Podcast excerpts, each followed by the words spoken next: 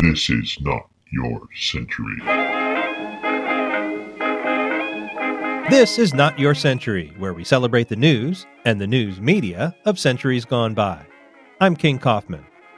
The big story in the Chronicle on March fourth, nineteen twenty-two, there was a twenty-five thousand dollars liquor robbery in Menlo Park. That's about three hundred seventy-five thousand dollars today.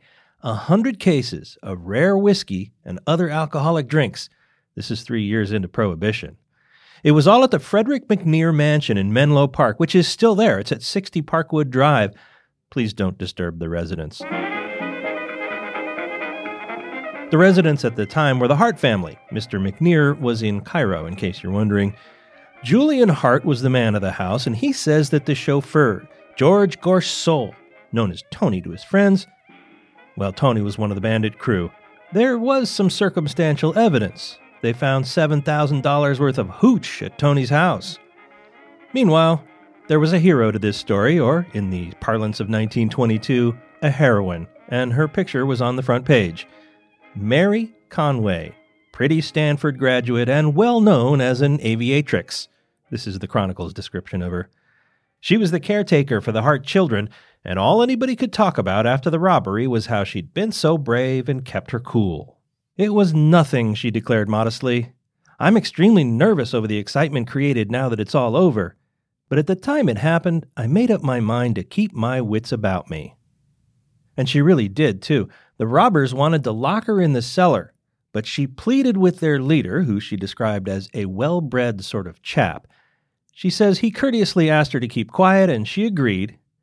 The robbers were partaking in the booze as they were stealing it, and in Mary's words, they got merrier.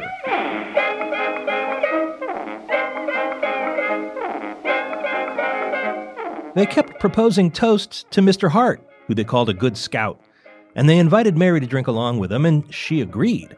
But she'd wait till they were distracted and dump out her glass like they do in the old movies. I pretended that I had entered into the spirit of the orgy, she said, and even told the fortune of the leader. Why was there so much booze in the McNear house three years into Prohibition? The law prohibited the manufacture of alcohol. It prohibited the sale of alcohol. But you could drink it, and you could own it.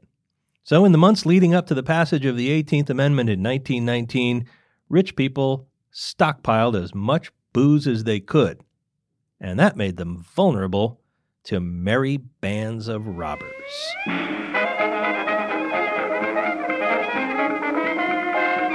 Not Your Century is part of the San Francisco Chronicle Podcast Network.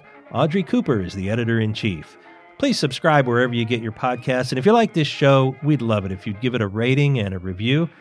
For great journalism today, consider subscribing to the San Francisco Chronicle, which you can do in both paper and digital form by going to sfchronicle.com slash subscribe. Historical research by Libby Coleman.